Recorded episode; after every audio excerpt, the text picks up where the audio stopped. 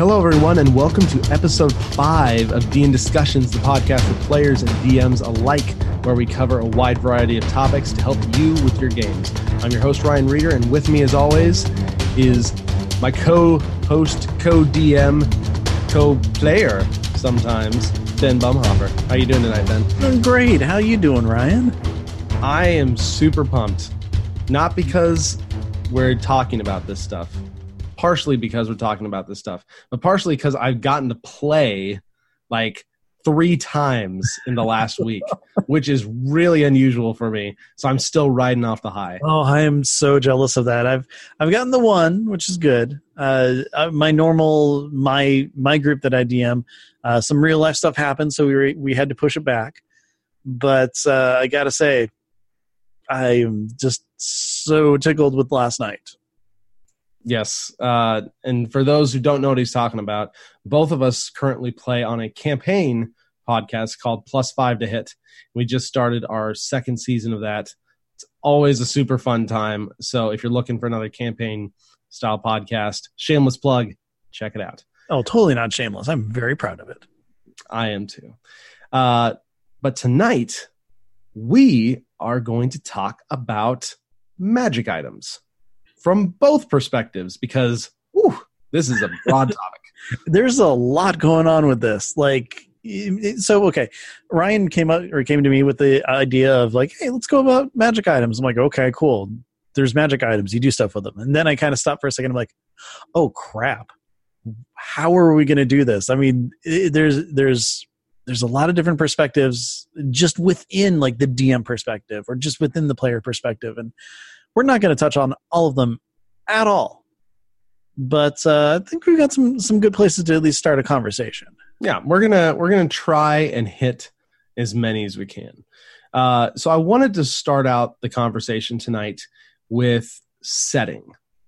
Um, so at the very the very beginning, before you roll on the tables or before you give the players that finely homebrewed crafted item that uh, they're going to get when they defeat the dragon you have to kind of look at your world setting.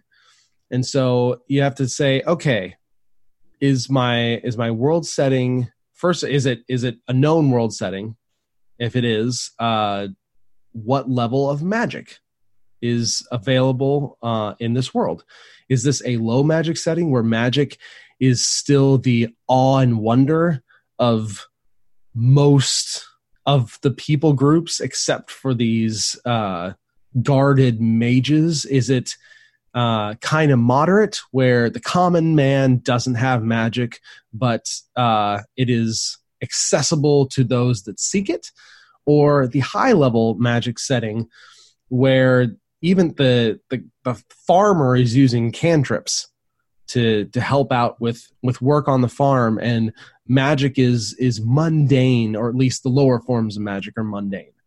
Yeah and you know what? If you come to a point where you're like oh gosh all of those sound good have different parts of the world have different levels too. That's something you can kind of look into and, and work with Exactly.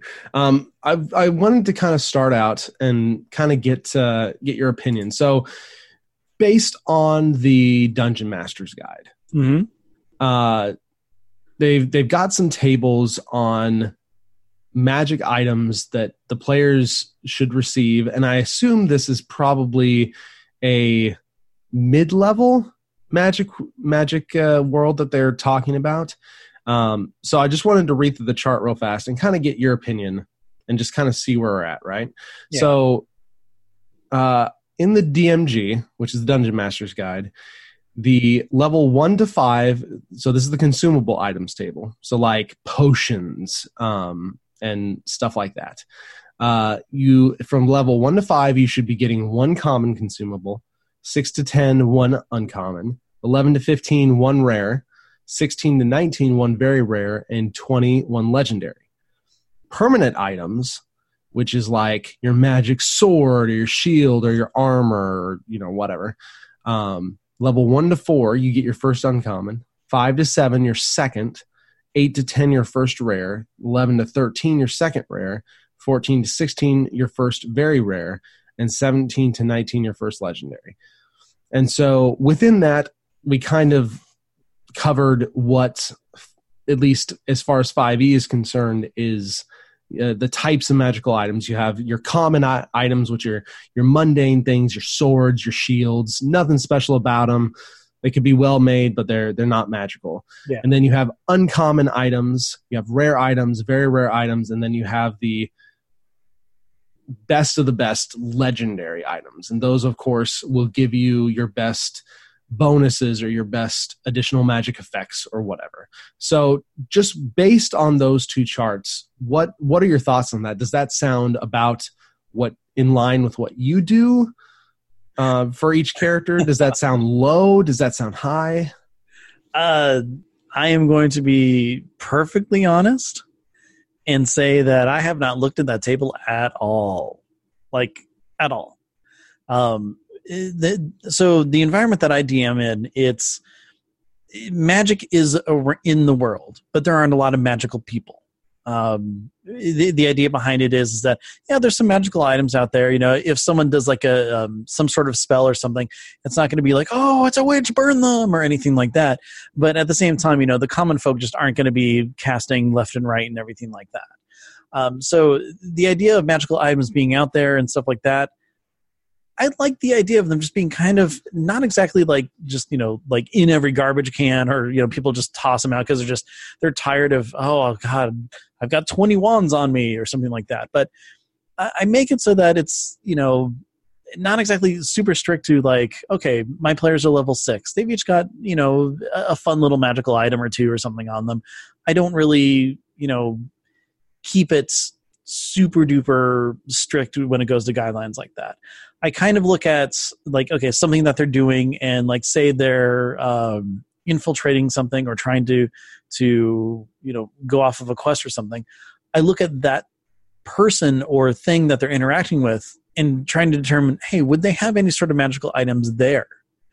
And based on that that's kind of how i populate things and stuff. And i don't try to you know just throw a whole crap ton of stuff. I mean like treasure and magic items and everything like that is one of the you know harder things to kind of really get a good feel on of you know am i giving my players too much gold? You know am i giving them enough gold sinks and things like that? Magic items are kind of the same way. So you know if if they're beating like a, a big boss of some sort you know I'd, I'd throw a couple magic items in there but it's nothing that's going to be like game breaking you know it's just something that's uh, like maybe a rare or more of a common magical thing. So for now you know I, I realized that I basically just mumbled through that whole thing and didn't give a, a good straight answer, just because for me there really isn't one. It's just what feels right at the moment, you know, for basically what they're facing. Sure, I think. Um, I mean, I I'm I'm totally with you on that. I think my my current campaign setting that I'm running is kind of a mid level Magic World. Um, and I think just in general, the type of DM I am, I'm more that mid-level magic item type person because one of the one of the most exciting things for me as a player is getting items. I mean, there's always that like, ooh, it's time for the loot type, you know, type excitement. Um, and as a DM, it's kind of fun to dole out that loot because you get to see the players get super excited about it. Mm-hmm. So a, a, lot of my philosophy, and this is this is my personal opinion, I for the most part I hate plus plus X items. Yeah, I hate them. Um, I think I think they're super boring, and a lot of times you have to be really careful with how you hand those out because 5e uses what's called flat math. And so your power curve or the actual amount your stats and stuff will rise over the course of level 1 to 20 in in the full view is really not that much. It really isn't. Um, it's actually built so that, and we kind of talked about this with encounters, low level monsters can still have a chance to hit higher level players which is why in larger numbers, lower level monsters can still be threatening against players. Oh, yeah. um, and so just just in general, um, I don't like to give out uh, many of those plus ones, at least until later in the campaign. You might start later in the levels. You might start seeing those appear a little bit, mm-hmm. but I'm I'm much more uh, I'm much more err on the side of what cool thing can this do? What yeah. awesome thing does this sword do? What cool thing does this? What cool spells can this wand cast? That type of thing. What uh so just just for an example um i gave my players early on what's called a wand of smiles and I it's the wand of smiles it's, yeah it's perfectly mundane it's like a dc 10 wisdom ch- saving throw and if you fail you start smiling uncontrollably for a minute and it's just the funniest thing and my cleric got it and he just uses it at the most random times and when the saving throws fail it's it never fails to be a, a funny moment. And so just or uh, utility type things, um, immovable rods. Movable rods are really great because they bring out the creativity and ingenuity of the players in oh, ways yeah. that you never expected them to do. And so I I'm so much more love getting giving uh, my players those utilitarian type items to then see what they do with them, see what kind of creative solutions they can come up with to things.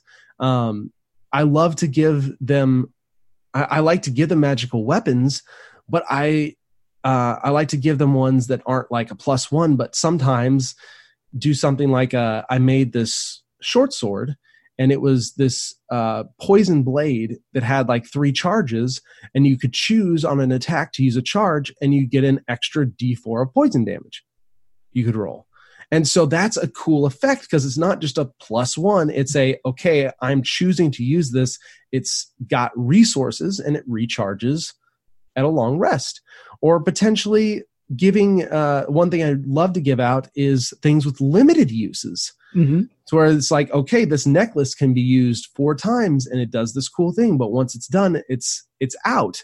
So that way you can kind of control the economy a little bit. So it's not like I have 10 necklaces that do 10 different things and I don't know what to do because you, you can't at the same time overwhelm your players because they'll either forget they have it or they'll have too many to think about in the moment exactly and and won't get use out of anything. So you you you have to be careful about that. But I like one of my players' favorite weapons. It was a sword I gave him, but the sword could transform into any uh, non animate item that the user touched. So it was a sword. If I touched a cup, I could use my action or bonus action to turn it into a cup, like a metal cup. It was always it always the same properties of the sword, but you could do that. And he used it one time for this prison break where they got arrested. But before they did, he turned his sword into something mundane and then was able to turn it back into a sword. And boom, you've got a weapon now where you might not have had it before. Just clever, cool. cool things like that. So that's that's my style usually for for magic items. Well, to give you an idea, um, the gosh, the first time that they they went to town, this was after the one shot, uh, where they they actually had some money and everything. I, I you know created a magic shop because why not? And uh, so they go in and uh, like the whole idea behind my my magic shop owner Matilda, she's absolutely fantastic and everybody loves her. Um, she used to be an adventurer. So she's got a lot of these you know magic items and stuff that she's collected you know over the years from treasure and, and everything like that. Like when i described it when you walk into the shop it's like uh, like an old antique store with stuff just everywhere. And so the, you know they're trying to spend some money because I, I, gave them way too much money in the one shot as a reward because I'm like that's a one shot whatever. well, they're spending it now, so um, isn't that how it always goes? Yeah, pretty much. Uh, so our uh, my bard, she went through the the blade school or the blade college of blades, whatever it's called, and so um, as she was going through and doing stuff, she's like, you know, I'm I'm gonna get my my blades enchanted. So I'm like, okay, well, just easy plus plus one blades on both of those and stuff. And you know, I'm kind of thinking about, it, I'm like, okay, well, she's the only one with enchanted weapons right now, you know, magic weapons and stuff Um, I'm not really too worried about you know having to kind of get everybody caught up with that because I mean we've got a lot of magic users, but even so, I'm not fighting a lot of stuff that has uh, resistance to non-magical weapons. So you know around that time, that's when I'm going to make sure that you know they're they they start to kind of get them to kind of even the playing field a little bit, just because I don't know. I like when a monk at level six can have their fists turn into magical weapons. I think by that time, everyone, yeah, it's about time to get magical weapons for people. um, but while they were there, uh, one thing I did horribly was way undervalue all these magic items too.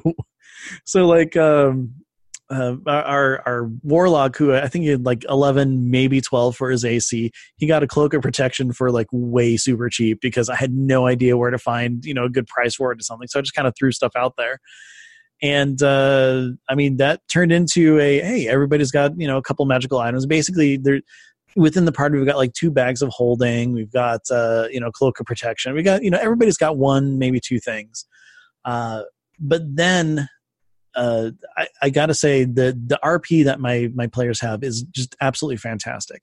When they went to the magic shop and they're looking for things, you know, they're just like, oh, what do you th- you know, what do you have? And I'm scrambling trying to come up with stuff and everything. Um, my my rogue she picked up a deck of illusions, so we've got a full deck of illusions, and I ended up buying a deck on Amazon so that you know I actually have her pull cards and then whatever pops up is what pops That's up. That's such a great prop. Great. Um, and she's used it, you know, to, to kind of you know distract things here and there and stuff, and it's worked a couple times, and it, like it's working really great, and that's a lot of fun. The bard wanted uh, something specifically made because she's a bard, she's a performer, and so I ended up homebrewing a uh, a ring of um, oh shoot, what did I call it? It is uh, I I call it a ring of celebration and basically uh, it's three charges per day. And uh, she rolls a d6 and based on whatever color she does she uses the ring and streamers just shoot out of the ring. And i'm like hey cool let's do this. And i had a lot of fun uh, it's just a fun item. Yeah exactly.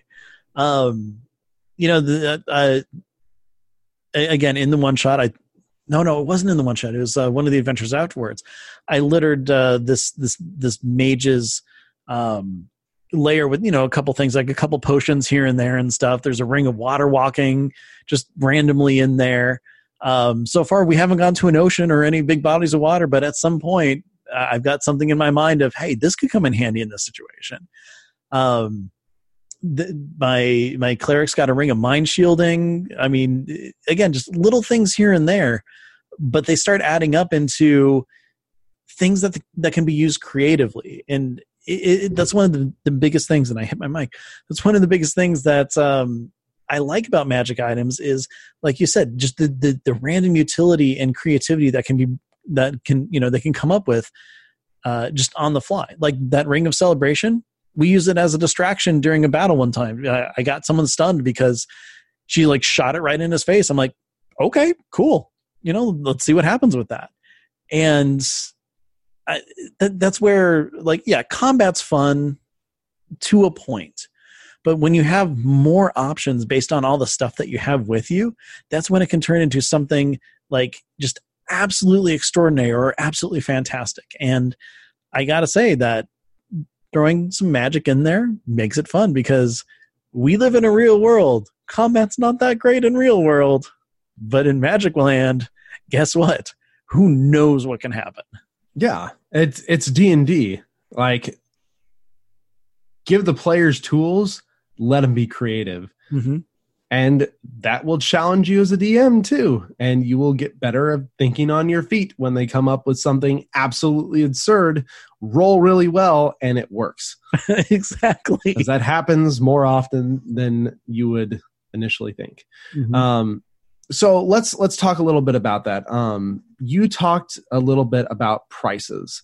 Yeah. And so that's that's one thing for magic items that uh, it's good to kind of figure out a little bit like what is magic in this world worth.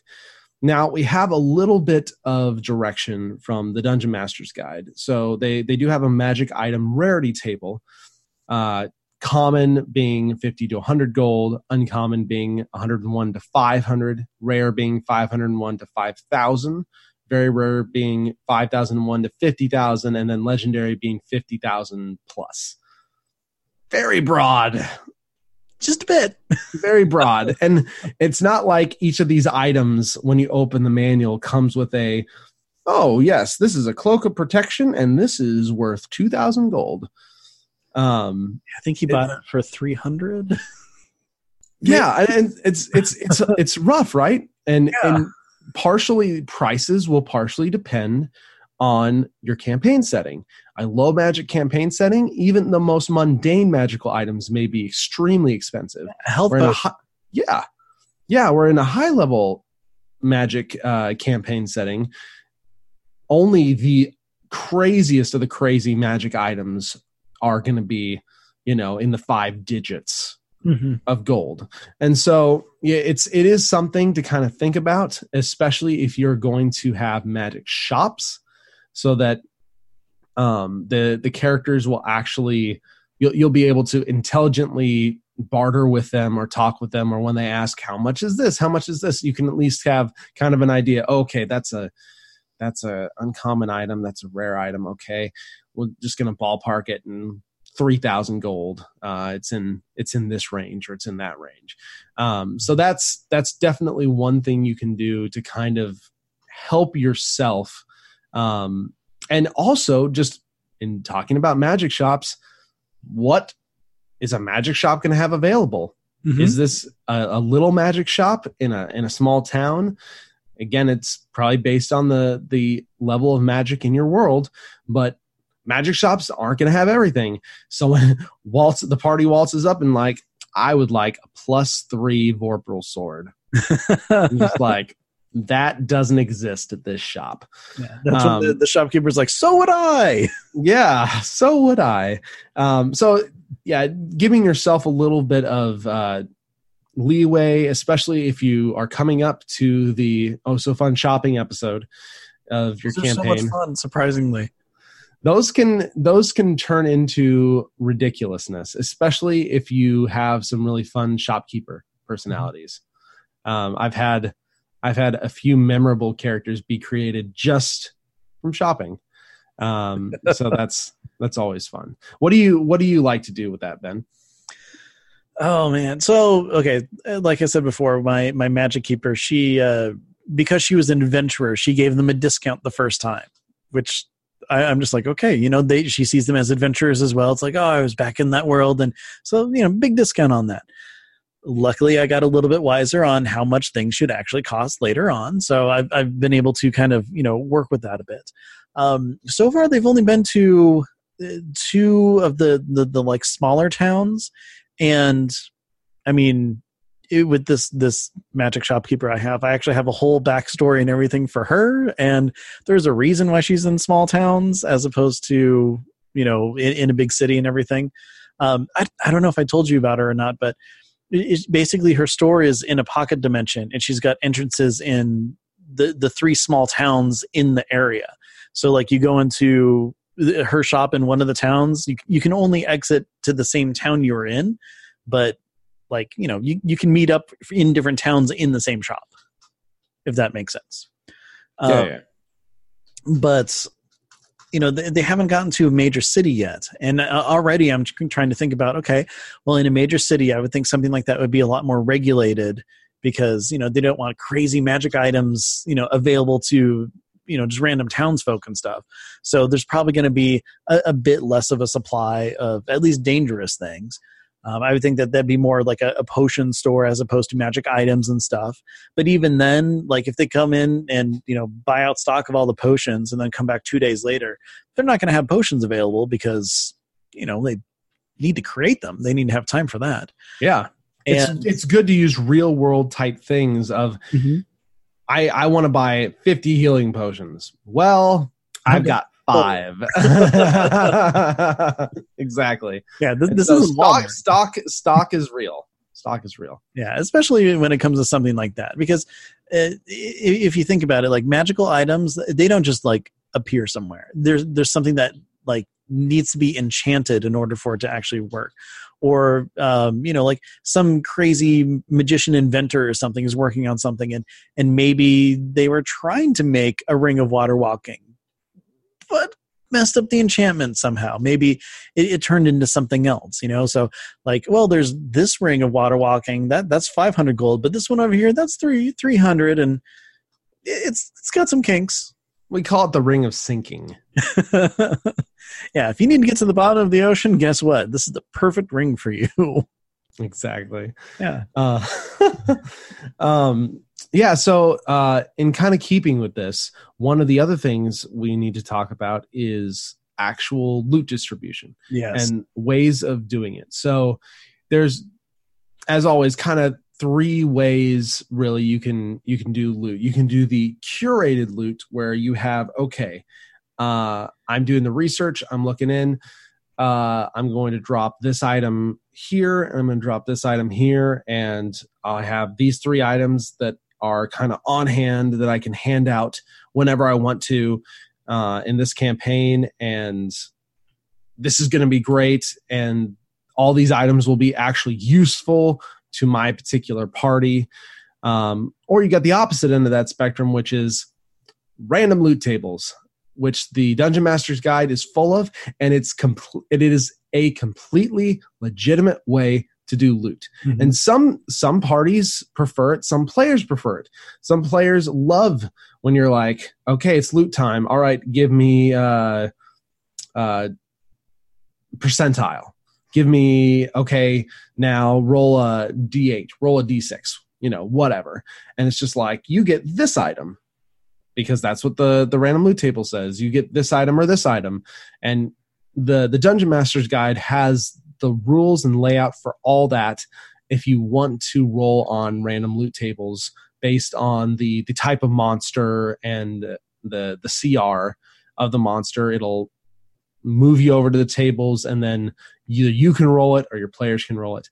Um, and there's there's advantages and disadvantages to that way too. Yeah. because in the curated loot way you don't get that feeling it's going to be a lot more significant i think but you don't get that element of randomness that could potentially bring something into the game that could really spice it up that maybe you just didn't think of on the flip side with the the randomness um, it, you could get something that really spices up the game, really gives uh, creativity to the players, or they get really lucky and get this really cool thing. Or you could get something that breaks the game entirely, yep. or is completely useless to the party in general. You can always do a hybrid of the two. Yeah. Um, in certain situations, you could be like, okay, I know what they they're doing. They've been adventuring for a while. This is this is a big bad. This is the end of an arc. I'm going to curate a set of items for them for this encounter. And then for random encounters and travel or other things, you just roll on the loot table. And that's that's completely fine too. Um, ben, what's what's your preferred method? Oh man, I the best way I can put it is I've got a hybrid going on because usually if um, you know I I'd see because I mean there's a couple different ways of looking at it. Are you trying to fill a need that that one of the, one or two of the players might have, um, as well as you know make sure there's enough that you know at least a few people get something because you don't want a a uh, like favoritism to play through. It's like, oh well, you know, I'm going to make sure that this enchanted armor's here, as well as this magic hammer, as well as the you know, like like don't like veer all the loot towards like say a single person in your party because that that's just no fun for anyone. Because i mean the person who gets all the loot is going to be like thanks. I mean yay loot but at the same time if they're the only one getting something there's going to be some some weird awkward feelings there. But even more so you know if you do see some sort of need going on you know maybe try to to to give a tiny little push to help towards that. And i mean you can do it as a hey you find this specific thing or just whoever's looting and stuff give them the whole list of things and stuff and let them kind of distribute as they see fit which is that's one thing that i do. But to figure out what loot is actually there um, I've gone through. I've done a couple, you know, rolls to see what it is. You know, mainly when it comes to like potions or scrolls or something like that. I'll, I'll do something along those lines where I'm like, okay, I just need something to kind of fill out this the rest of this table. After I've gone through and curated and picked a couple things that you know could either be you know super beneficial to you know one or two of the characters or something, or something that I just think, hey, this is really cool. I'm just going to give it to them and see what they do with it. And I mean, if you have a couple, you know, kind of I guess I would call them big items, and then throw in you know little bits here and there afterwards. It works out. So, uh, like my players have an alchemy jug because those are fun just because. Uh, with that, they also got um, like you know a, a, potion of water breathing or, or something along those lines. You know, it's just a couple things here and there, and so far it's worked out pretty well. And I mean, granted, they haven't fought a ton of like big bads, but when they have, they're rewarded with you know some cool crap. My players just stole a bag of devouring from a small gnome. So that'll be interesting to see where they use it because I thought they were going to give it back, but of course I was wrong. Do they know it's a bag of devouring? Yes, they do.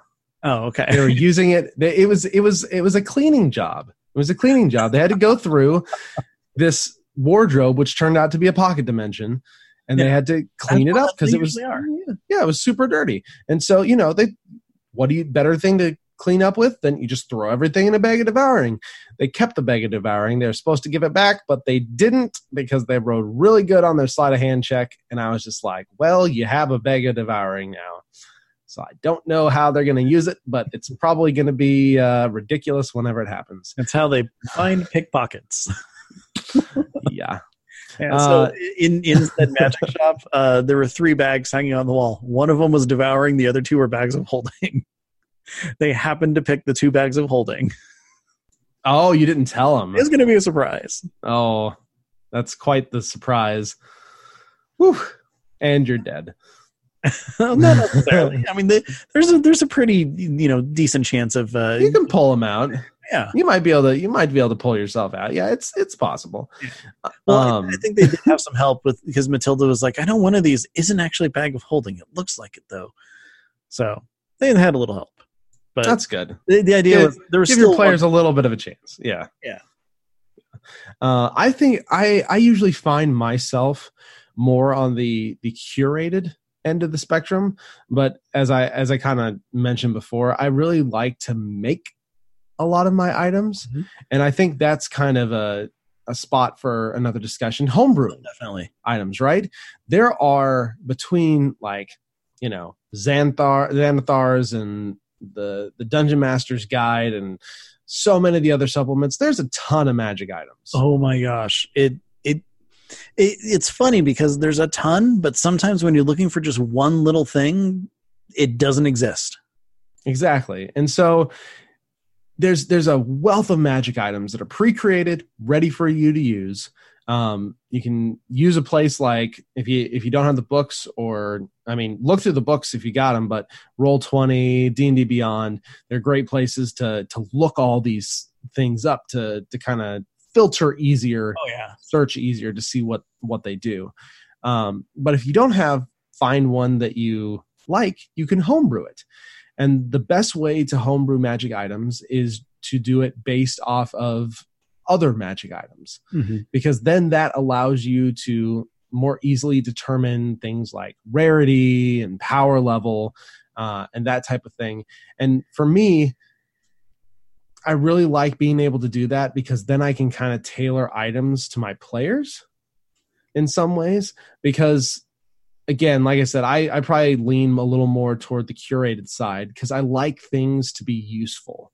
Yeah. Um, and sometimes they'll find stuff that is not as useful or you know is a more of a throwaway thing but like i said i like i like my stuff to do extra things I, I like them to be fun or useful in ways that are not just this is slightly stronger and slightly hits harder mm-hmm. than than the other thing um so one of the things the cool things i'm doing right now is one of my characters um oh they were they were in this town they were basically long story short they were fighting some demons uh one of them was a bow wielder uh, this this de- little like mini demon lord basically. One of them, one of its minions was a bow wielder. One of them was a sword wielder.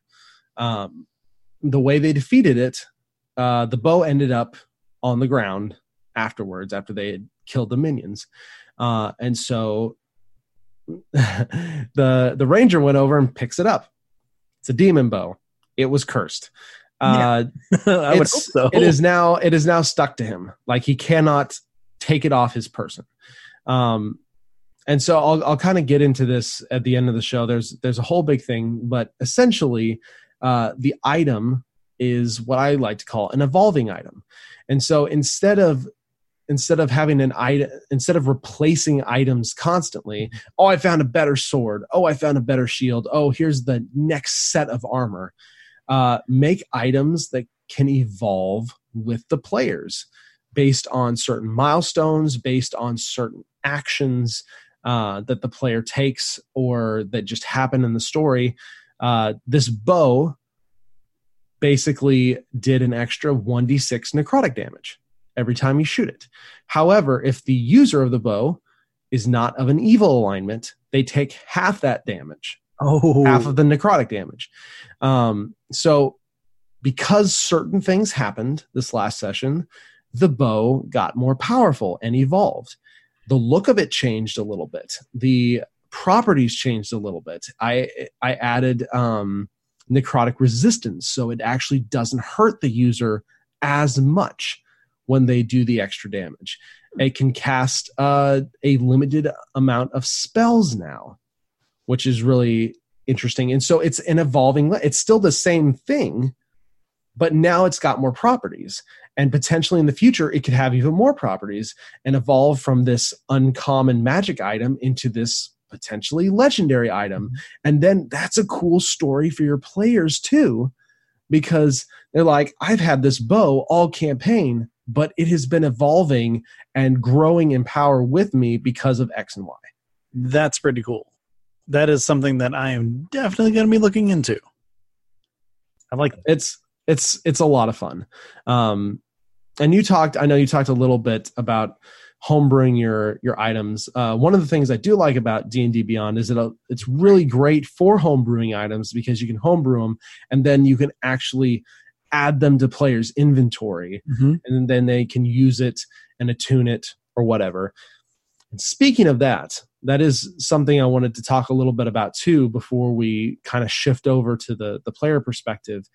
As as a DM, um, one of the things, one of the the levers that the D and D mechanics and rules give you for kind of um, power stability, I guess, is attunement Yeah. players can only attune three items at a time. And so, depending on what the magic items are, some of them will require attunement by the player to actually get the benefits of them or to actually use them. And so, that's one of the power levels that you can kind of pull. If your players have a lot of attunable items, then they're going to have to pick and choose. If you give them a ton of stuff, magic items that aren't attunement or don't need attunement, then you potentially are giving them a, a higher level of power. And this kind of uh, goes a little bit with what we talked about uh, last episode with the encounter building, because for the, as far as I've been able to understand, 5e in general, like your, your monster CR and stuff, does not take magic items into account Oh, not at all. at all. It is it is magic items are an extra level of power that are not accounted for in your difficulty stuff. So you have to be aware that as your players are growing power in power and as you're giving them these magic items, potentially this level of monster that might have challenged a normal party without magic items might not be a very big challenge to a party with a bunch of magic items. And so you have to remember to tune your encounters accordingly to that as well. Exactly. I mean, if you've got a weapon that's uh, you know constantly deals radiant damage and you're fighting demons, that's going to be entirely different than just a random you know sword and shield. You know, it, it gives that extra damage, gives you know just pluses up the wazoo for you know the the players and everything. So balancing is is really tough. Um, one big thing about attunement that I think is is very important too is that a player can have like 10 items that need attunement, but since it does require three, they can't just swap willy nilly either. This is one of the things where, okay, to attune to something, you have to spend time with it. You have to take it like, uh, I, I think pretty much it's just a short rest. Usually it's a short rest. Yeah. yeah, like, you know, half hour, hour, somewhere in there. So it's not like, oh, in the next room, there's this. I'm going to unattune with this and then grab this instead, and then boom, I'm safe. It's, well, if you really want to do that, you're going to be waiting there for a while, which completely changes the encounter, much less what if that thing doesn't want to wait and just comes charging at you or something like that.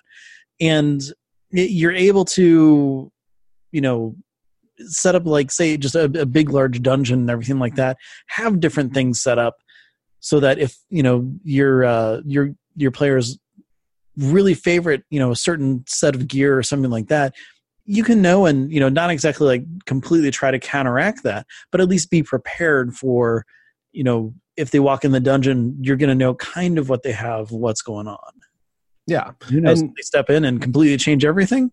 Hey you know yeah. be creative and you know roll with it. See what happens. Sure. And we talked about this too with intelligent monsters. Intelligent monsters especially your your big villains may be watching the characters. They may be checking and seeing what they can do. So it makes it natural that they would have defenses and mechanisms to counter what the players are normally showing off as battle tactics or uh, magic weapons or magic items. Exactly. In fact, gosh, I mean, I'm just kind of going a little bit off the rails here, but it's just going back to the whole idea of, of intelligent uh, uh, enemies. You know the whole idea of summoning pixies and then having them polymorph you into T Rexes and stuff like that. I, I have heard. There's ways around that if you have an intelligent uh, enemy. Lots of ways around it. If they know oh, that yeah. once, you got plans. You're fine. Has this happened to you before? No, it hasn't. I I heard it's one of those things where I was just you know kind of going through uh, YouTube. I think it was actually Matt Colville's video that said, "Hey, um, this is one spell that could totally break every encounter in D and D forever, but here's how you can counteract it all." I'm like, "Oh, okay." But yeah, that's, that's fantastic. The idea of just pay attention, have have them be smart, and yeah, just makes the game so much more fun. it, it certainly makes it more interesting for you and mm-hmm. hopefully the players at the same time. Exactly. Okay. So shifting gears a little bit, let's talk about magic items from a player point of view. Yes. Um, so as a player, how do you like to deal with loot distribution and magic items? Oh man. So I don't know if it's because of who I am or maybe the the players that I have played or whatever every single time magic items get brought in and we get loot and everything, I want them all. But I'm not I'm probably never going to claim any of them unless it's something specifically I'm like, "Oh, this would be the one thing that I need to make my life complete." You know, it's one of those things where um, you adventure as a party, as a group so by all means, the things that are that play off the strengths or you know maybe fill in weaknesses for someone else should probably get that magic item. Um, you know, like a, a ring of protection. If you've got someone with like a super low AC and they're getting hit constantly and everything, they might be the right person for that ring for that extra you know plus one. Versus, hey, if you've got a barbarian and he is always running in and he is taking every hit possible, that one might be the one. Like even if he has a high AC, that ring might be perfect for him. So it, a lot of it comes down to the actual group dynamic and how everything plays out, and being cognizant of you know what the other players do kind of where they they fall into their rhythm for for combat and things like that or if it's something that you know isn't exactly specifically a, a combat item you know something like um, again, I my bard got this. This was just in a pile of loot, like a uh, um, a wand of shoot. What was it? A wand of conducting, because you know you just need a wand that just plays music, just because you know. Uh, if you, you find something that's not specific to, hey, this totally fits with someone else, and you think it works with your character, you know make a make a claim on it and say hey does anybody want this would anybody you know would this benefit anybody? You know just have the discussion about the whole thing as opposed to grab it take it everything is mine. Because that is not how you know loot distribution works. That's not how adventuring works. Everybody has their own things that they contribute. So you want to make sure that their their their strengths and weaknesses are accented in the right way. Yeah it's ne- it's never a me versus them it's it's always this is a co-op game. Mm-hmm. and so we have to be aware of that when we do loot distribution or when loot pops up. And then potentially if needed come up with ways in game of working it out. Um or if in more dire circumstances step out of game a little bit and be like okay you know no biggie why are we arguing about this because i i've i've definitely been at tables before where loot is is been a very divisive thing and i think part of that is why as a, as a dm i have moved a little more towards the um curating of mm-hmm. magic items because I, I guess it makes me feel like I have more control to say, okay, I want to make sure that everyone can participate, right? And that everyone can do that. And in in my experience, that has lowered the amount of grief or uh, issues that may pop up just over loot coming out. Mm-hmm. Exactly. And I mean, I've been in both of those situations where, um, like on my my cleric, we were playing a whole bunch, and it, it, seemed like everybody else was getting loot, tons of loot here and there, and everything. And I, and something that I'm like, oh, that would be perfect for me. Someone else is like, oh, that'd be perfect for a, a different person. I'm like, okay, I can see that, and you know, went without again, and finally got to the point where like a shield dropped. It was a shield of perception or something like that. I'm just like, hey, if no one else is using shields, I could totally grab that one. And they're like, oh yeah. So now I get advantage on perception checks and initiative. It's great. But uh, then at the same time, it's like we got a uh, a potion of giant strength, and usually I, I'm like, hey, that's for the fighter because you know strong fighter and everything. And he's like, hey, for this next combat, I think you should have it. You're to deal you know you're to be fighting and in the fray. Drink this and it's to help. I'm like okay. And you know it, if you are with a party long enough usually you really get that good feel of we are in it together and you know it, it's going to be pretty fair pretty even and so far i haven't had any issues uh, in that game with uh, you know like loot distribution and stuff because we've been playing for a while and you know oh, that's great um, in in my DM game in the game I DM. Um, so far, nothing really. I mean, if anything, no one wants the loot because they're all too nice and trying to give it to the opposite problem. Yeah. Uh, it's like, oh, we might as well just leave this here, and it's just like, no, no, this is my custom item. yeah, it's like um, there was uh, some some chimes of opening that I you know just kind of threw in there because I mean it's it's the the the head of a criminal organization. He has chimes of opening laying there, and you know they took them. And so they're like, oh well, let's give it to the rogue. And then like, wait, no, she can unlock stuff really well. Maybe someone else should have it in case she she's not able to do that. And it's like, okay. And so they kind of you know uh, finally decide. I, I don't even know who has them at this point, but someone does. They can open up a door. But um, oh man, that could have really come in handy in the last session. There was a locked door that. Uh, anyways, long long story short, um, but uh, it, it's one of those things where, yeah, you just you work with it you put in as a DM put in items that you know can potentially be have something for everybody and just overall just be respectful and understand that everyone's there with a common goal.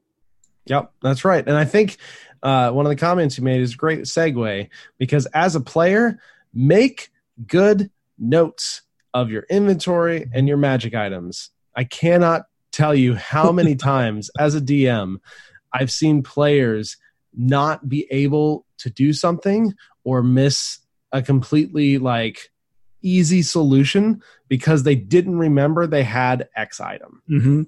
Oh man, best example of someone remembering, and I was so proud of them too, is uh, when everybody was kind of pretending that they were the doppelgangers. Someone had have a disguise on. He happens to be the guy with the mind with the ring of mind shielding, so they couldn't read his mind to know that he wasn't who he was saying he was. And oh, it was so great. I was so proud and happy. I'm like, you remembered. Like I almost teared up a little bit.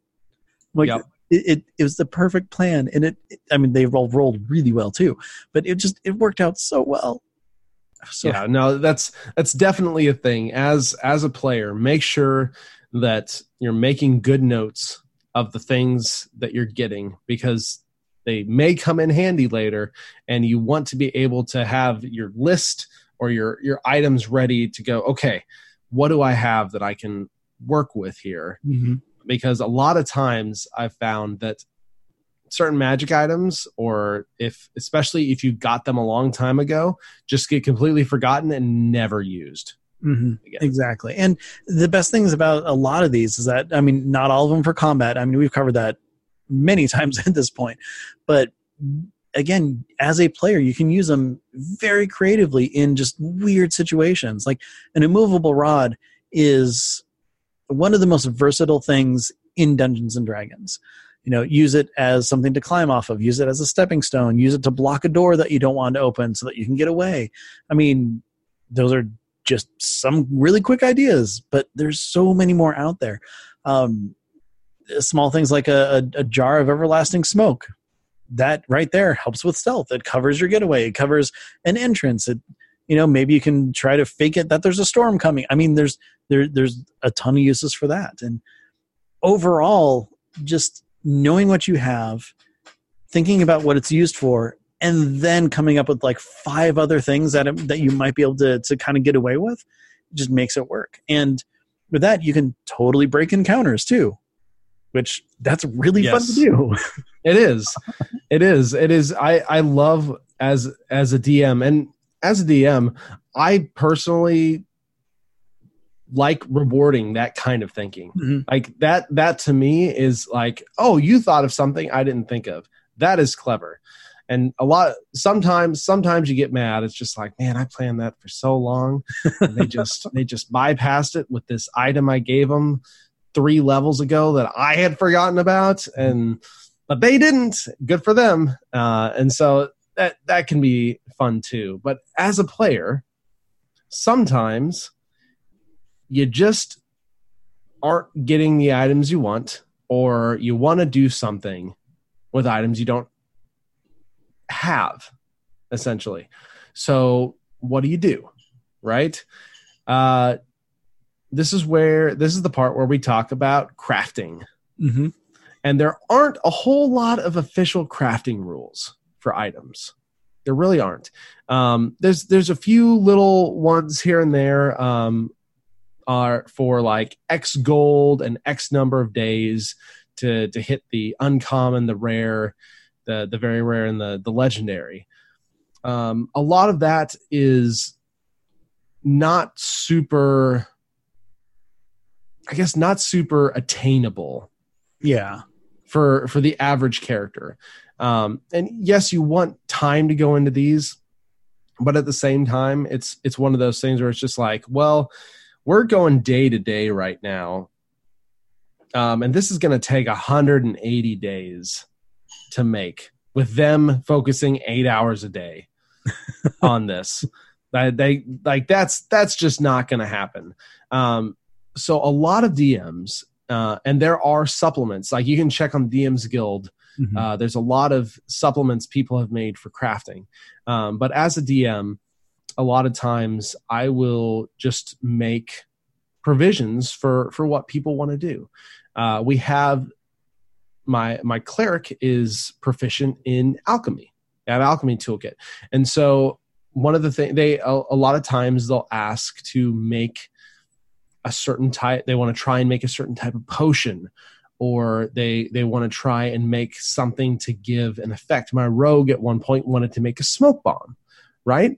Um, and so a lot of times you can do have them shop for materials or equate materials to X amount of gold that they would spend. And a lot of times I like to turn it, make it fun, turn it into a skill challenge where you have to to roll to hit a certain DC, potentially more than one time.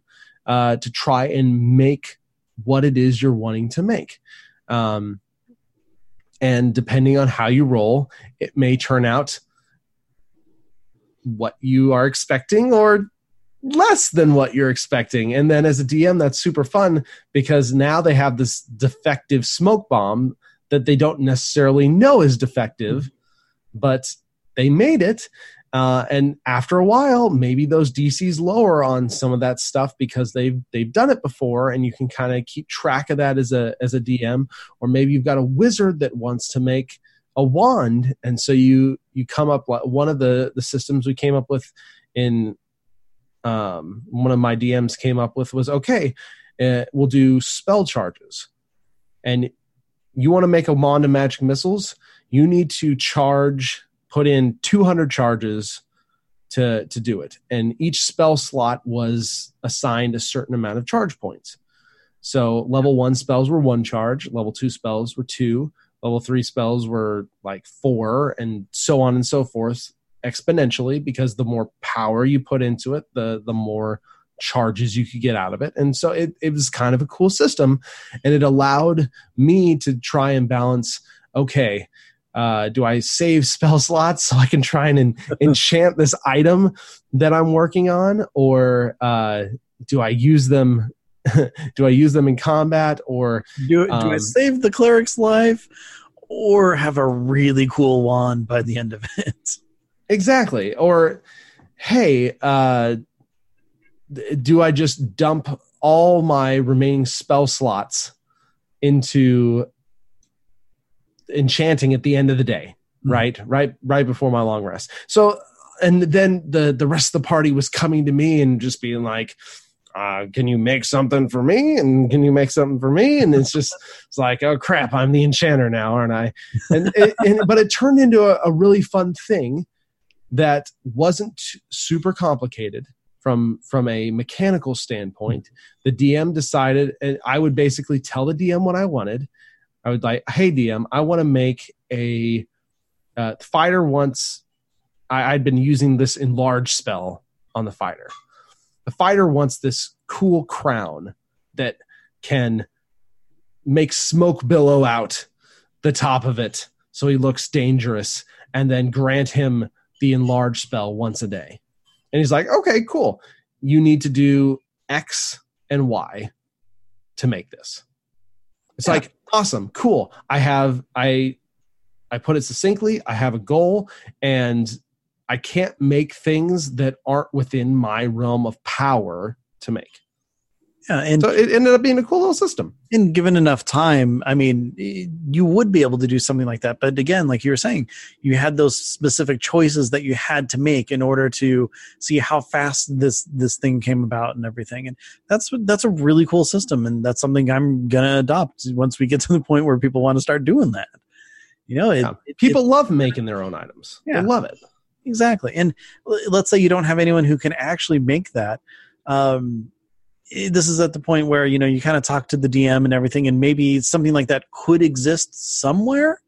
And then you know you can talk to a shopkeeper and you know have them start working on it or so. I you know there, there's a, a bunch of different ways where you can try to find something that you want that doesn't specifically have to use the well for this much gold and this many days and, and stuff like that. That's you know really you know work with your dm and if it's something that is you know kind of simple something that's kind of fun or something like that they're probably going to be a lot more prone to doing it than i would like a plus four vorpal sword. Exactly. And that's and that's the thing too. Talk to your dm if you want to make something or you want to to try and find a specific item like ben said ask me like does this item exist in the world? Or with my skills my or my my character skills could i foreseeably make something that does this mm-hmm. exactly yeah. and and a lot of B- dms will will be willing to work with you to do that kind of stuff yeah and this is actually where a lot of backstories can come into play too I mean, there's if you look, a lot of different backstories come with some sort of kit or or tools of some sort or something like that, like black, blacksmithing, alchemist kit, you know, something like that. Like a new character I have has a, a calligraphy set. you know who knows what i can come up with with that. There's there's a lot of different aspects about your character that sometimes you forget about just completely basically because it's like oh well that's in my backstory it doesn't matter. But it can come up and you can actually use a lot of that and and turn it into something cool. Yeah exactly. Um, so talk to your dm uh, there's there's all sorts of creative options that you can do and like i said personally i'm all about player agency and player creativity mm-hmm. i love i love that kind of thing uh, within reason exactly uh, one last thing that I want to touch on too is that we, mentioned it briefly before about charges on things. Uh, how you know there are some things that only have a limited number of charges. There are some that can actually be you know uh, reused or like you roll at the end of the day to see how many charges are refilled and things like that. Um, the biggest thing that's well, let's let's put it this way: when I play Resident Evil games, I never use the Magnum because that is the most powerful gun in the game and you never know when you're actually going to need it. So you have this ammo, you have this gun, and it's just sitting there and it's never touched. And then you beat the game, the credits are rolling, you're like, oh, I never used that thing. Magic items aren't supposed to be like that. Like Ryan was saying, keep a you know keep a list, but make sure you know what you have. But more importantly, use that crap. It's in the game for you to have fun with. And if, if you're holding on to a wand of magic missiles and it's got one charge left, hey, guess what? This might be the combat encounter to use it. Don't worry about the next one. This is the one that your life is in danger in right now. You can always try and find another ma- uh, magic missile wand yeah. other time. Who knows? And it's not it's not necessarily gonna disintegrate. Yeah, it yeah. might.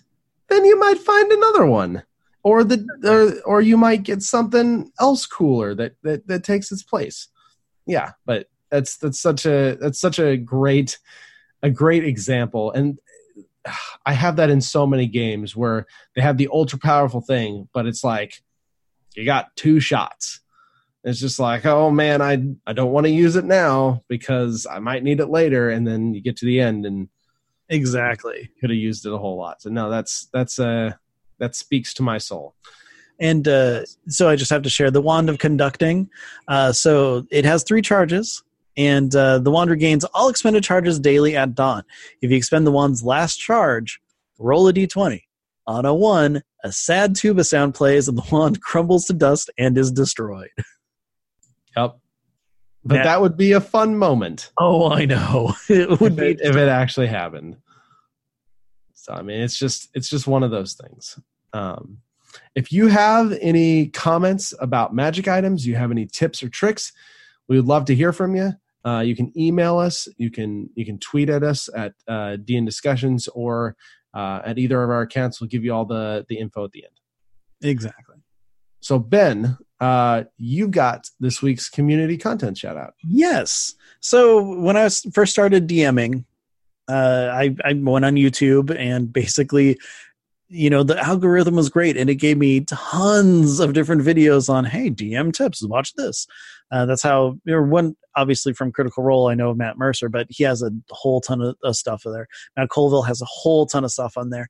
There's another uh, role-playing person on there that i found that i actually i really enjoy his videos. His name is uh, seth skorkowski. Now i'm not sure if you are familiar with him at all uh, he also does like uh, reviews of different modules for a bunch of different games, like Call of Cthulhu and, and everything like that. But the one specifically on, uh, he's got a couple different playlists, but the one specifically on like players and DMs and different things like that are really interesting to listen to.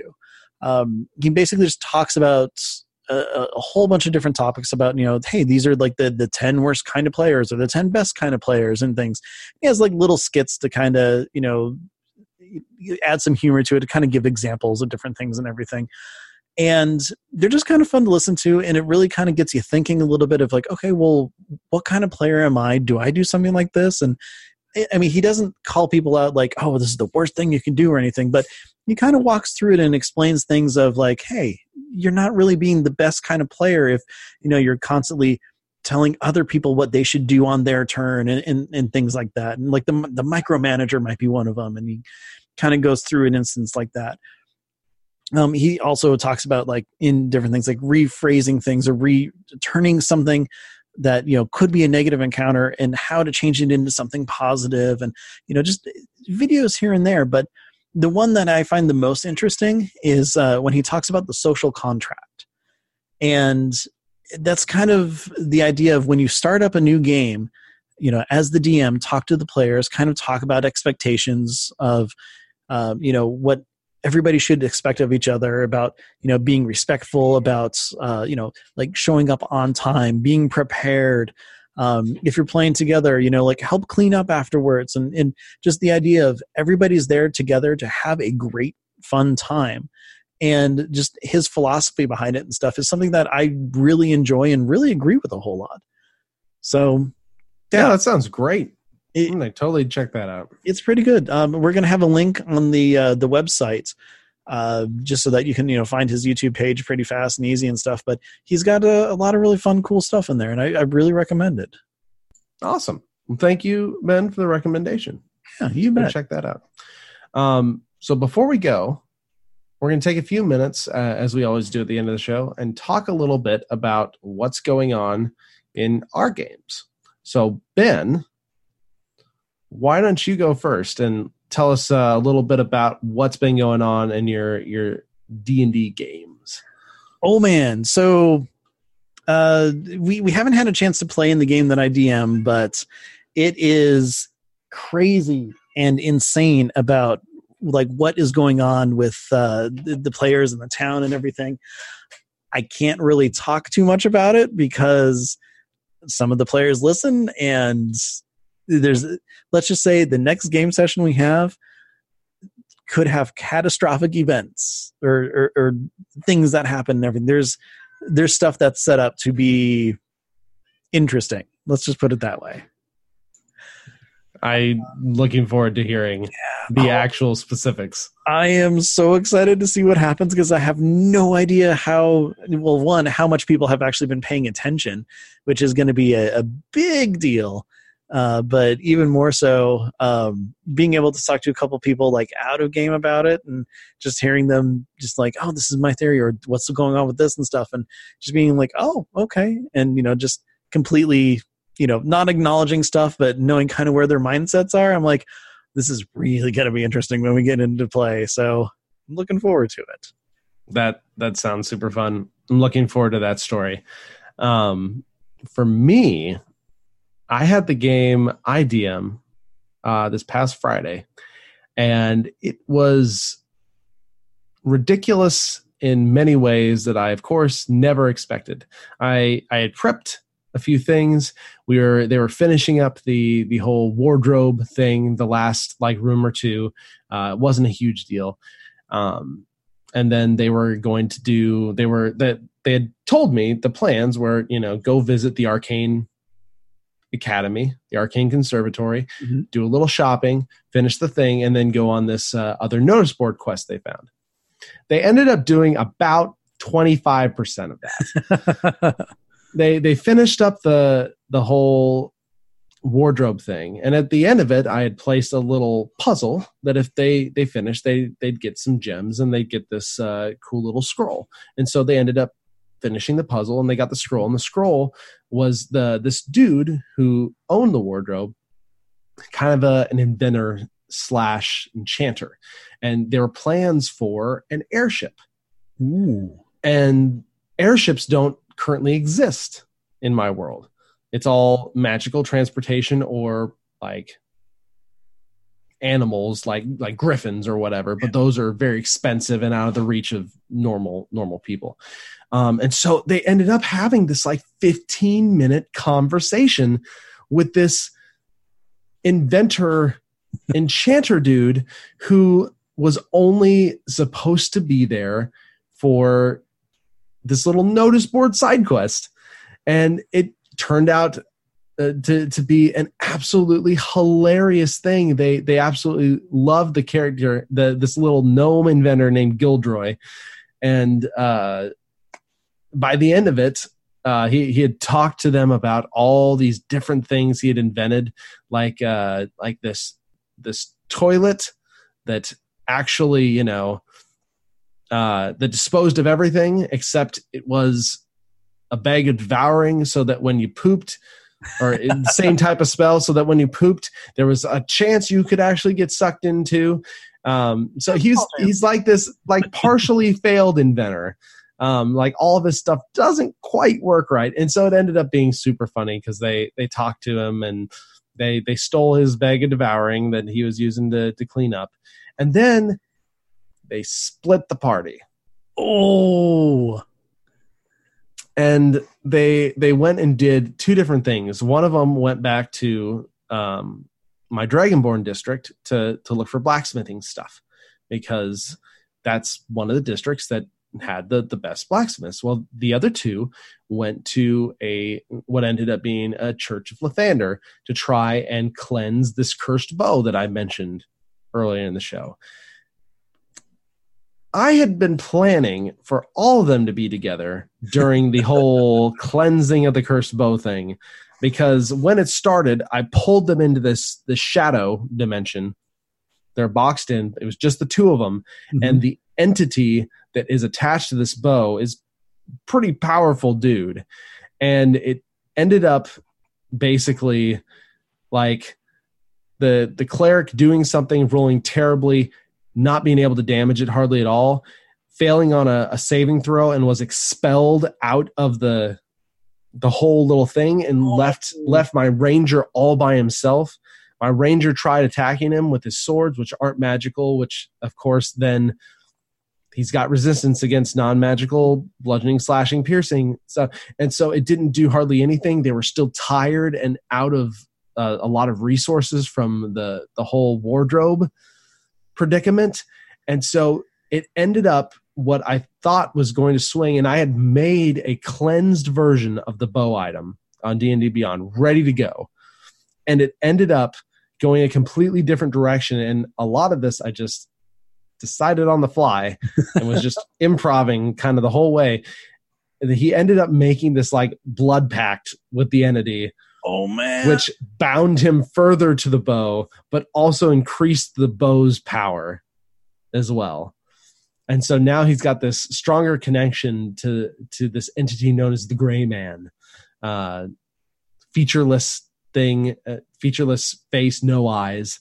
Um oh, that's horrifying. yeah it's it, it was terrifying. And and the whole and i could tell as soon as i was just like you're pulled into this thing. All the players were just like and it was it was so cool and it, it just worked out so well. And so it took complete 180 from everything i thought was going to happen. And now there's this whole new personal storyline for him. And then because they weren't all there the two that had gone back witnessed this like terrorist act against the city by this other this like rogue faction of Dragonborn where they set off this mana bomb and basically took out several blocks. Oh wow. Of the city. And so they witnessed it firsthand instead of it happening off screen because they split the party. And so it was really interesting how that all ended up going down. Then they started tracking down the the the person that set the bomb off and it was it was just a crazy session. There's so much that I didn't have planned that I, I kind of had to improv on the fly, and it all ended up working out. Everyone had a blast, and they were all talking about it afterwards. So you know, as a DM, that's when you do a good job when all your players can't stop talking about it. Oh yeah, man. But all in all, I uh, it was super fun, super exciting. Can't wait to to play again and see what strings they pull. Mm-hmm. And for me, it's just kind of like, holy crap, I have to have a lot of strings ready from a content perspective, but it'll be fun. Oh yeah, and you know, speaking of uh, wanting to talk about it afterwards, I I just want to continuously talk about plus five to hit from last night. I had so much fun bringing in a new character and getting to know everybody and and everything, and I am I know I said it like at the top of the show, but I'm really excited to see where it goes and what's going on, and I just want to play some more. Yeah, and my bard got to freak out because of a time jump. Yes, was, which was so good. That was that was super super hilarious and and super uh super fun to to kind of play out. So yeah, I'm I'm excited to see where that goes as well. Definitely. Well, that is it for our episode tonight. Uh, ben, why don't you kind of give the rundown of where everybody can can reach us? All right. Well, uh, if you want to tell us about your campaign or have any questions or comments about uh, anything that we've talked about tonight, uh, especially if you have a really cool magical item that you've created, you know, we want to hear about that. Uh, make sure to send those emails to dndiscussions at gmail.com. Uh, even more so, if you have just a, a quick thing you want to toss at us, uh, Twitter is going to be the best place to do it. Um, Ryan has a little bit more time to, to handle the, the Twitter account than I do, but the good news is that we both have access to it.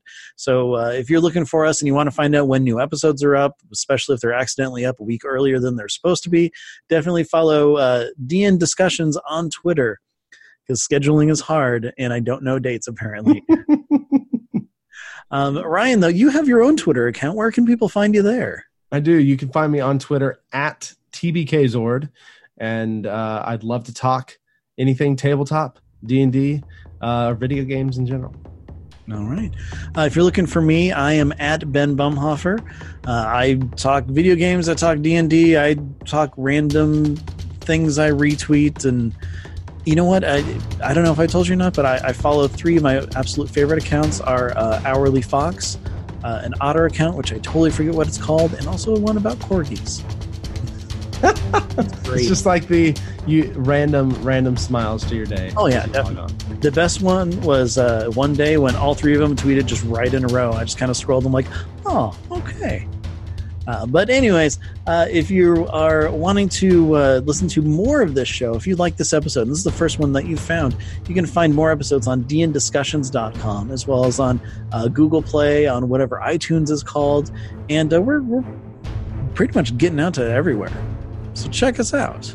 Leave us a review, tell us what you think, and until next time, send us all your info. Well, no, that sounded weird. That's not what I meant. send us all your questions, send us comments, all your info. And uh, yeah, like I said, I'm really curious of any magical items you guys have made. So uh, until next time, Ryan, thank you for joining me and uh, talking some D and D.